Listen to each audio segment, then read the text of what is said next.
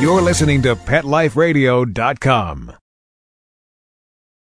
This episode of Teacher's Pet is brought to you by Audible.com. Get a free audiobook download at audiblepodcast.com forward slash teacher's pet. Over 75,000 titles to choose from for your iPod or MP3 player. Okay, class, take your seats. I said take your seats. Class, sit. I swear you're all acting like a bunch of animals. Pet Life Radio presents Teacher's Pet, where you'll learn how to understand and communicate with your pet and train them to be the best pet they can be. It's time to see the world from your pet's point of view. So give a tail wagging welcome to your Teacher's Pet host on PetLifeRadio.com. You may even learn a few tricks yourself. Hi, everyone. Welcome to Teacher's Pet on Pet Life Radio. This is Pia Silvani, Director of Training and Behavior at St. Hubert's Animal Welfare Center in Madison, New Jersey, and your host. And what I thought I would talk about today is something that can probably not only help trainers, but you as the pet owner if you're going to seek the services of a trainer? And what should you expect from your trainer? And i do a lot of traveling all around the world and i watch trainers teach classes conduct privates. And there are many times when i see a client become frustrated or the trainer might tell the client something to do that's really impractical and the trainer might complain to me also that they have a high dropout rate. So, my question to them is why? Why do you think that is? So, before we go on break, uh, what we're going to talk about, we're going to talk a little bit about some tips that I give trainers around the world to help them encourage you to return to class and making it fun to keep you motivated to train. The key is that dog trainers have to remember that you're not a professional dog trainer, and many of you might not want to be also. So, training your dog should be fun. And if your instructor isn't living up to your expectations, don't leave, but rather discuss your concerns with him or her. Because in the long run, who ends up losing your dog? So, before we start, let's take a short break to hear from our sponsors. Don't go away.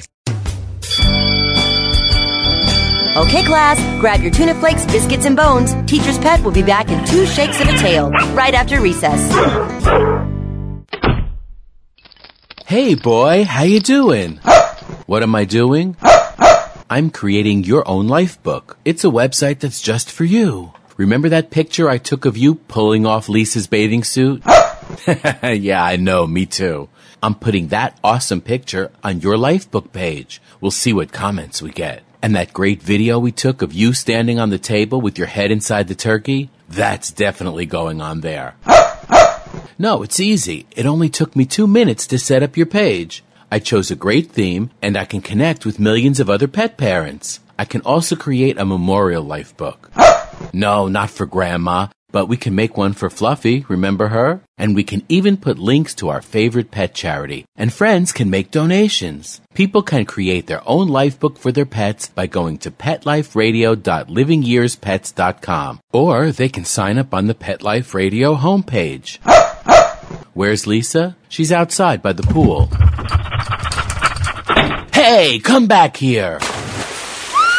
Create your own life book for your pet. PetLifeRadio.livingyearspets.com. Hi, and welcome to the Family Pet on Pet Life Radio. I'm your host, Colleen Safford. Each week, we'll focus on different topics child pet safety, child pet training, just how to make an appropriate pet selection for your family. All of these things will be covered in each one of our episodes. So we hope that you will join us at the Family Pet on Pet Life Radio.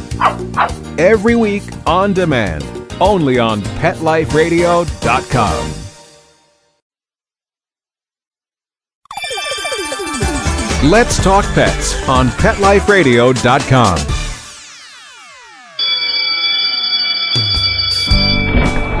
Okay, class, hang up your collars and leashes. Teacher's Pet is back in session. Now park yourselves on the floor. I said park, not bark. Ugh. Okay, Teacher's Pet. Pay attention, there may be a quiz later. Welcome back. This is Pia Silvani, host of Teacher's Pet on Pet Life Radio. As we talked a little bit about earlier, I'm going to talk a little bit about the tips that I give trainers around the world to make them better dog trainers. And the first thing that I tell them is to be a good role model. You're there basically to learn from them. And obviously, you're listening and you're watching. You're trying to model what they're doing so that your dog can behave better. And then you can actually have a better bond with your dog and live happily with your dog. So, their patterns of behavior are going to affect your behavior as well. So, what I tell them is set their standards for what you want, not for what they think you should know or what they think you should do. That's important. And I also mentioned to them, what are you really suggesting to people? And is it really practical? So, for example, there was a client that came in, four children, two special needs. They had a biting dog that actually bit every single member of the family. They were inexperienced owners. The husband worked full time and did a lot of traveling. The mom works part time from home and she feels frazzled, she feels overwhelmed, and they don't have a ton of money to spend on private training. So the question is, where do you start in a situation? And a good friend of mine, Jean Donaldson, this is a quote that she says, "When you're handed lemons, your goal is to make lemonade." So that's the key: is what are we suggesting? So sometimes think about the recommendations that your trainer might be giving you. Now I'm going to go over a few behavior problems, and these are some of the comments that I hear from trainers that they give pet owners. First, when the dog is jumping up to greet, for example. I hear very, very common. People are told, walk away or turn your back. Now, that might work for certain dogs. Over 20 years of training, I think it works very little. You can turn your back on some dogs, but I can tell you the truth. If I turn my back on my young six month old, he's just as happy to jump on my back as he is on the front of my body. Also, I've heard people say, well, have people walk out the door. Let's think about that realistically also.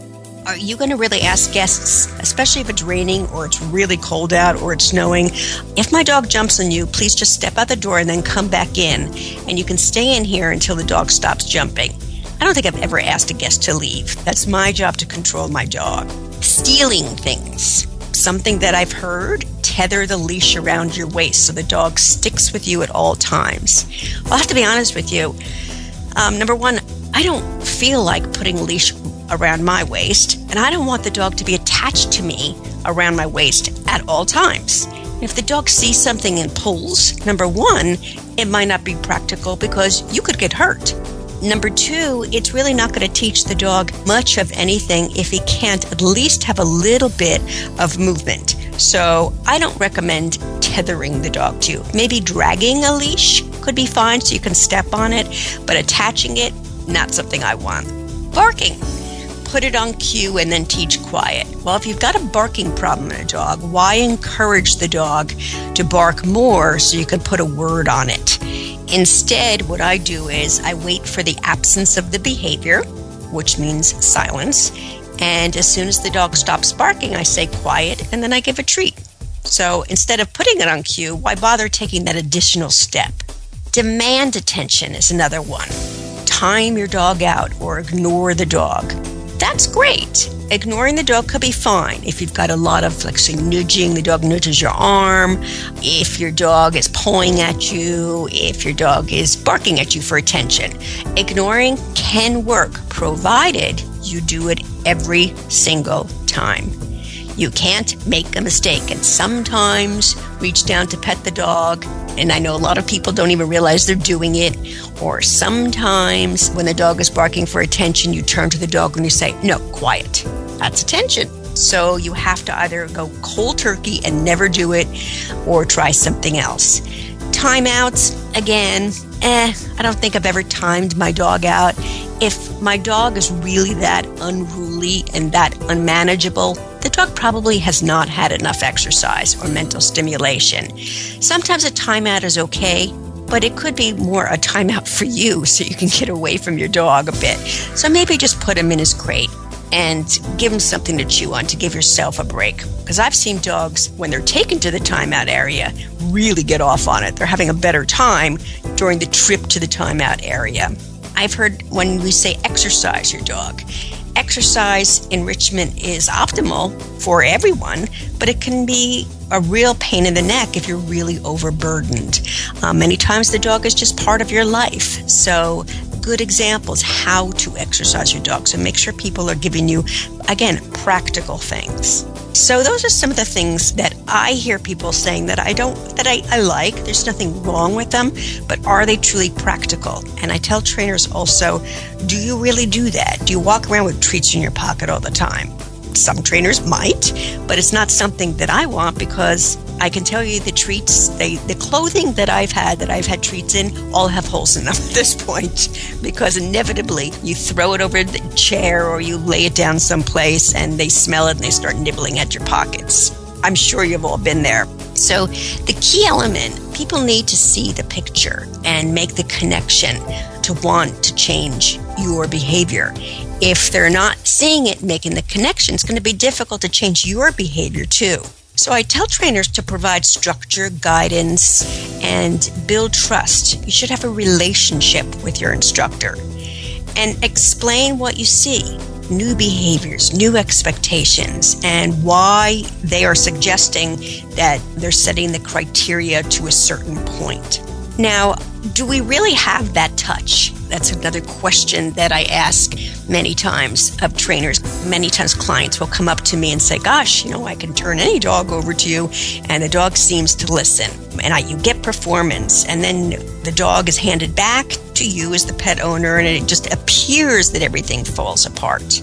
So the question is, why can we stop the dog from jumping or stop the dog from grabbing at our clothes? Yet it's a difficult. You have a difficult time. So, why do dogs look at us as trainers and pay attention to us? I think a lot of times it's because we pay a lot of attention to the dogs, and this is what we do for a living. We've been educated in it. We tend to be slot machines where the dog never knows when he's going to get a reward. Many times I see owners, they forget to reward. They might be cheap with their rewards or they reward the same way. So the key is to watch your trainer and see what their behavior is with their dog. And obviously, it's got to be positive and humane. You don't want to do anything to your dog that you don't like. Especially make sure if a trainer makes any suggestions to you that you feel slightly uncomfortable with, don't go there. Just tell them I'm not comfortable doing it. If they give you a hard time about it, leave. That's definitely my recommendation. I can remember years and years ago, I did things you know 15 20 years ago to my dogs that i didn't particularly like doing to them and, and i mean there were, harsh leash corrections not that i injured them in any way but I can remember going home and feeling very teary eyed about it, thinking, why did I do that to my dog? Why didn't I just speak up? So the key is speak up. If you're not happy with what the suggestion is, there are a lot of trainers out there that can help you. So, what is our job as trainers? First, we need to show you what to do practical exercises. Secondly, we need to set criteria so you are successful. You need to get the vision right. Thirdly, we need to solve, if that's a problem, any motivational problems that you might have. We need to get your buy in uh, so you enjoy dog training, otherwise, we're not going to be successful. That buy in is going to be different for each client that motivation is going to be different for each client. I can remember when I first started riding horses, I didn't have a great motivation to jump, but my instructor insisted that I should take jumping classes, and that wasn't really what I wanted to do. I wasn't real motivated by it. Once I felt more comfortable on the horse and I got to do a little dressage work and I got to work with my horse on the ground and understand it, then I felt more comfortable getting on the horse and jumping the horse, but not in the beginning. So that was my comfort level. Did I lack motivation? You bet, because I wasn't comfortable with it empower action and create small wins. That's what I tell trainers. You need to think to yourself every time if you take one step, it's a win. You take another step, it's another little, little win. You're going to keep doing it. It feels good. So that's critical that you feel those little wins along the way so you want to keep striving, moving forward. Now, I call this see, feel, and change. So that means when we see something, it hits the emotion we need to hit you at a deeper level than just surface thinking. Because if you're coming to us with problems with your dog, okay, it is affecting you emotionally. I can absolutely understand it. I deal with a lot of behavior problems in dogs. And it's frustrating because you've probably tried many different things. Maybe you've read things in magazines, books, on the web, watched television, you've tried it and you feel like nothing works. So that's important for us to really hit deep. Not just, again, I tell trainers, just don't recommend something because you read it in a book. What do you, the pet owner, what does your client want? And then you work with them individually. Then we need to reduce your emotions, and that might be part of your motivational problem. If you're feeling a little more relaxed about it, maybe the dog is pulling you on leash and you've fallen, you've been injured. Now you're a little leery about it. So you don't have a great motivation to walk your dog. And now a trainer is telling you, make sure you're out exercising your dog. And you're thinking, I don't really want to go for a walk with my dog because he's dragging me down the street. And I got hurt as the result of it. So, what can they do for you to help you with that problem? And emotionally charged ideas change or reinforce the behaviors of people. So, that's another thing to think about. And do we expect you to understand what to do visually without visually seeing it? It's a tough one. So I tell people to break their training steps down into digestible bites. So possibly I might say, don't watch the dog, look at my hands. Look at where my feet are right now. Listen when I mark the behavior so we can get timing down. So, your trainer, as you're working, they should demonstrate with a trained dog so you can see basically what it looks like first. And that's a key to it. That if you can visually get the idea of what it's supposed to look like, that's going to at least be step one to help you understand what it's supposed to look like with your dog. And you think about learning a new sport. In dog training, we can consider a new sport. So it's something that we do, it's something that we have to learn, and our bodies need to understand exactly what to do as well. So that's critical. So we'll talk a little bit about setting criteria up next, but we're going to take a real short break to hear from our sponsors, so don't go away. Okay, class, grab your tuna flakes, biscuits, and bones. Teacher's Pet will be back in two shakes of a tail right after recess. Hey, love to read, but just never seem to have enough time to sit in one place long enough? For all of us on the go people, Audible has the answer. Best selling audiobooks for your iPod or MP3 player. For Pet Life Radio listeners, Audible is offering a free audiobook download with a free 14 day trial to give you a chance to check out their service. Choose from hundreds of today's bestsellers, including awesome pet books such as Bad Dogs Have More Fun by Marley and Me author John Grogan, Love That Cat by Ingrid Newkirk, It's Okay to Miss the Bed on the First Jump, and Other Life Lessons I Learned from Dogs by Seinfeld's John O'Hurley, and many, many more. To download your free audiobook today, go to audiblepodcast.com forward slash teacher's pet. Again, that's audiblepodcast.com forward slash teacher's pet for your free audiobook. It's time for school for you and your friends, your furry best friends. Train your dog the fun and easy way with Teacher's Pet Sessions. Teacher's Pet host Pia Silvani teaches you step by step how to train your dog the fun and easy way. You get eight 30 minute live audio training sessions, complete transcripts of each session, plus a basic training manual to get you and your dog off to a great start. Training begins the moment you bring your dog home. Teacher's Pet Sessions offers positive reinforcement training to shape your dog's behavior and encourages upbeat, enthusiastic responses to ensure that your dog will enjoy learning. Teacher's Pet Sessions dog training is fun at both ends of the leash. So listen, learn, and laugh with your dog with Teacher's Pet Sessions. Get your copy of Teacher's Pet Sessions Volume 1 today. To order, go to teacherspetsessions.com. Hi, this is Pia Silvani, your host. Bring your dog, tug toy, and treats, and get ready to have some fun. teacherspetsessions.com. Hello! I'm Deborah Wolfe, and I'm inviting you to my animal party on Pet Life Radio. The dress code? Come as you are. Pajamas, a tux. You can even go naked like your pets. Unleash your party animal at my animal party. Guests you know from Animal Planet, TV, radio, the news, and bookstores will be joining me. And that's because after I won Best Pet Radio in America from the DWAA, I got my paw in the door and I met a lot of amazing people. And the best of the best are going to be coming to the party. They're coming to party with us. So join us at the animal party. Don't miss the party. Every week on demand, only on PetLifeRadio.com. Let's talk pets Let's talk pets on Pet Life Radio. Pet Life Radio. PetLifeRadio.com.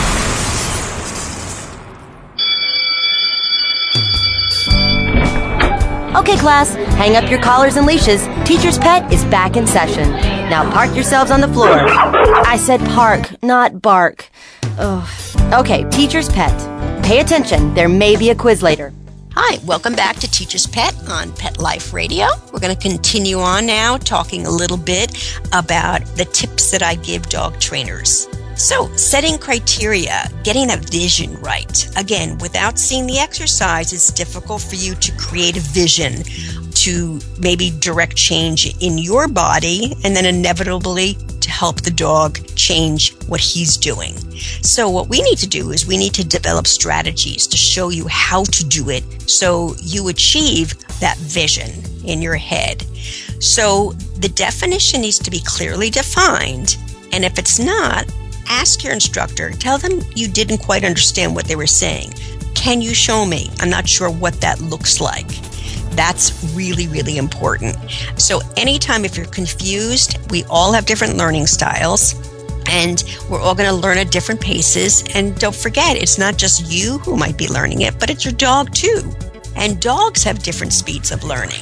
Some dogs, they it's, they're like sponges. The younger they are, too, the the more spongy they are. So you've got a young dog that seems to be taking it all in, but maybe you have a rescue dog. Um, you've adopted this dog at the age of three that came with a little bit of baggage, that has a history.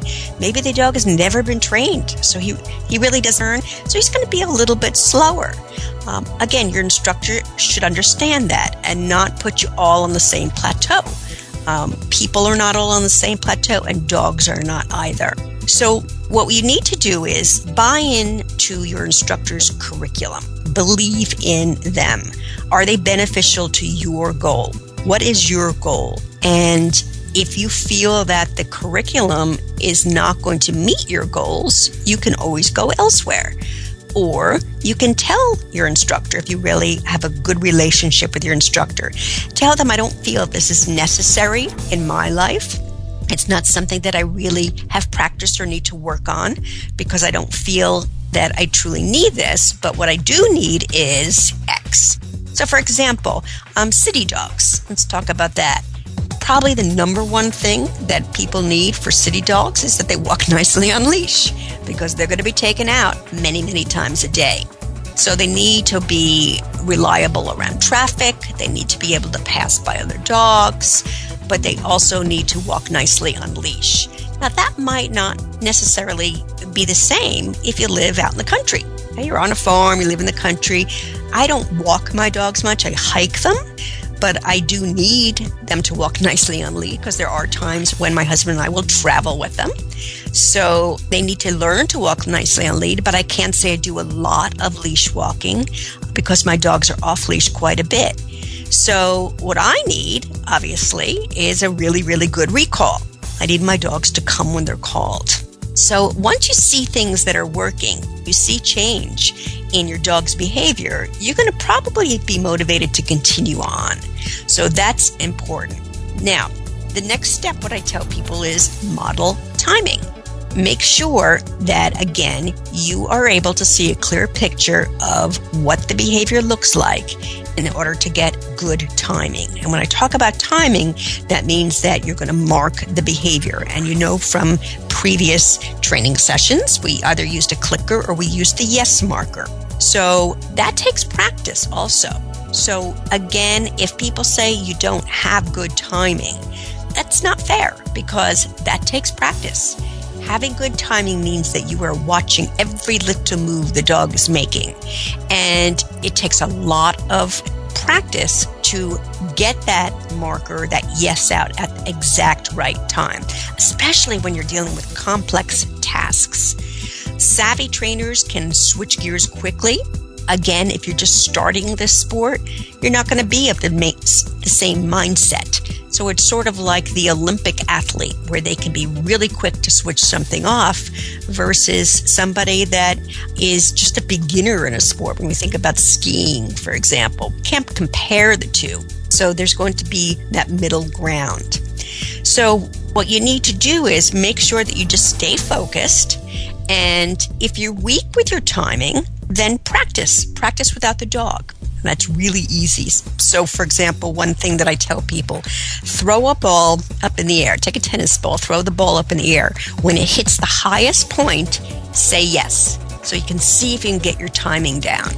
Ask somebody to sit in a chair, for example, and when their rump hits the chair, mark it with a yes. So little things like that to get your timing down. So you start to get that timing with your dog and it's not and again does it have to be perfect? No. Remember this is dog training. It, it's not brain surgery where we have to be absolutely perfect.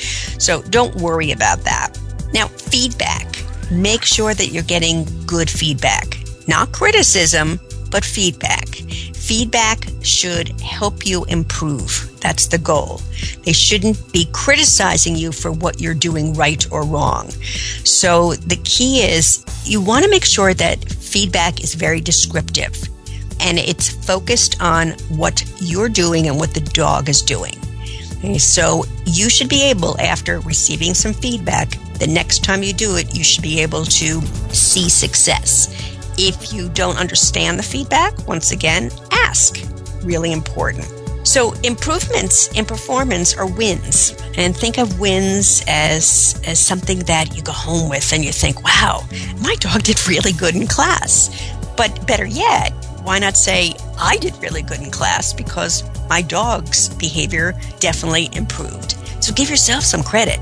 Don't just put it all on the dog because the dog is not going to train himself. Well, he can train himself, but typically when they train themselves, it's not good things. It's stealing things from the counters or, or garbage, and they can learn really quickly about those things, but they're not going to learn about good behaviors unless you help them. So momentum is going to build and you're going to start to feel those wins and then you're going to want to continue. So make sure the critical key is that your instructor doesn't give up on you if you're bored with the curriculum at all, you know, maybe again, you might be advanced. This might not be the right class for you. But the key is if you're successful and you feel like it's moving too slowly, ask your instructor, is there anything else that I can do to move, move on? Because I feel like uh, both my dog and I have succeeded in that particular step and I'd like to move on, um, even though the rest of the class might not be there. So again, there's nothing wrong with asking there are going to be some barriers, obviously. Sometimes, if you've had a history of failure, you've had your dog in class and you haven't had success, it could be frustrating to you. Maybe, again, the expectations are unrealistic for you and your dog. So you might lack time. Who has time? I don't have time. It's it's amazing. I've got two young dogs, and I squeeze in every little time that I can so I can practice training them. And I like to train my dogs, but I don't have time. Maybe you have a lack, you're lacking a shared vision with, and again, I go back to calling them your coach or your instructor. So again, see if they can get on the same page as you. You're paying, you're the paying customer, you're the paying client. So you need to make that decision to make sure that they're there for your goals and what they are. So I hope that was helpful. And the key behind it is to develop that nice, nice, close relationship with your trainer or your instructor. And if you feel, if you ever feel frustrated at all or you don't want to do anything, then go back to it one more time. Talk to your instructor, tell them and if they can't abide by it or they say well this is this is what we do here and i'm sorry i don't have any alternative there are so unfortunately we're out of time And I'm going to expand upon this a little bit more in training session number four, which I'm calling Training in a Twitter World. So I'm leaving for today, but I want to obviously give a special thanks to our producers for making the show happen. Also, if you have any questions, comments, or ideas for the show, please email me at pia at petliferadio.com. And I was thrilled to receive an email from a lovely woman from Zimbabwe. So I just want to say hi to you. I know you, you listen every week, and that was so exciting for not only me, but all of us here at Pet Life Radio. So until next time, this is Pia signing off. Thank you for your interest in Pet Life Radio. Have a good week. Take care. Bye bye. School's in session on Pet Life Radio with Teacher's Pet. Learn how to communicate with your pet, train your pet, and see the world from your pet's point of view. You may even learn a few tricks yourself. Teacher's Pet, only on PetLifeRadio.com.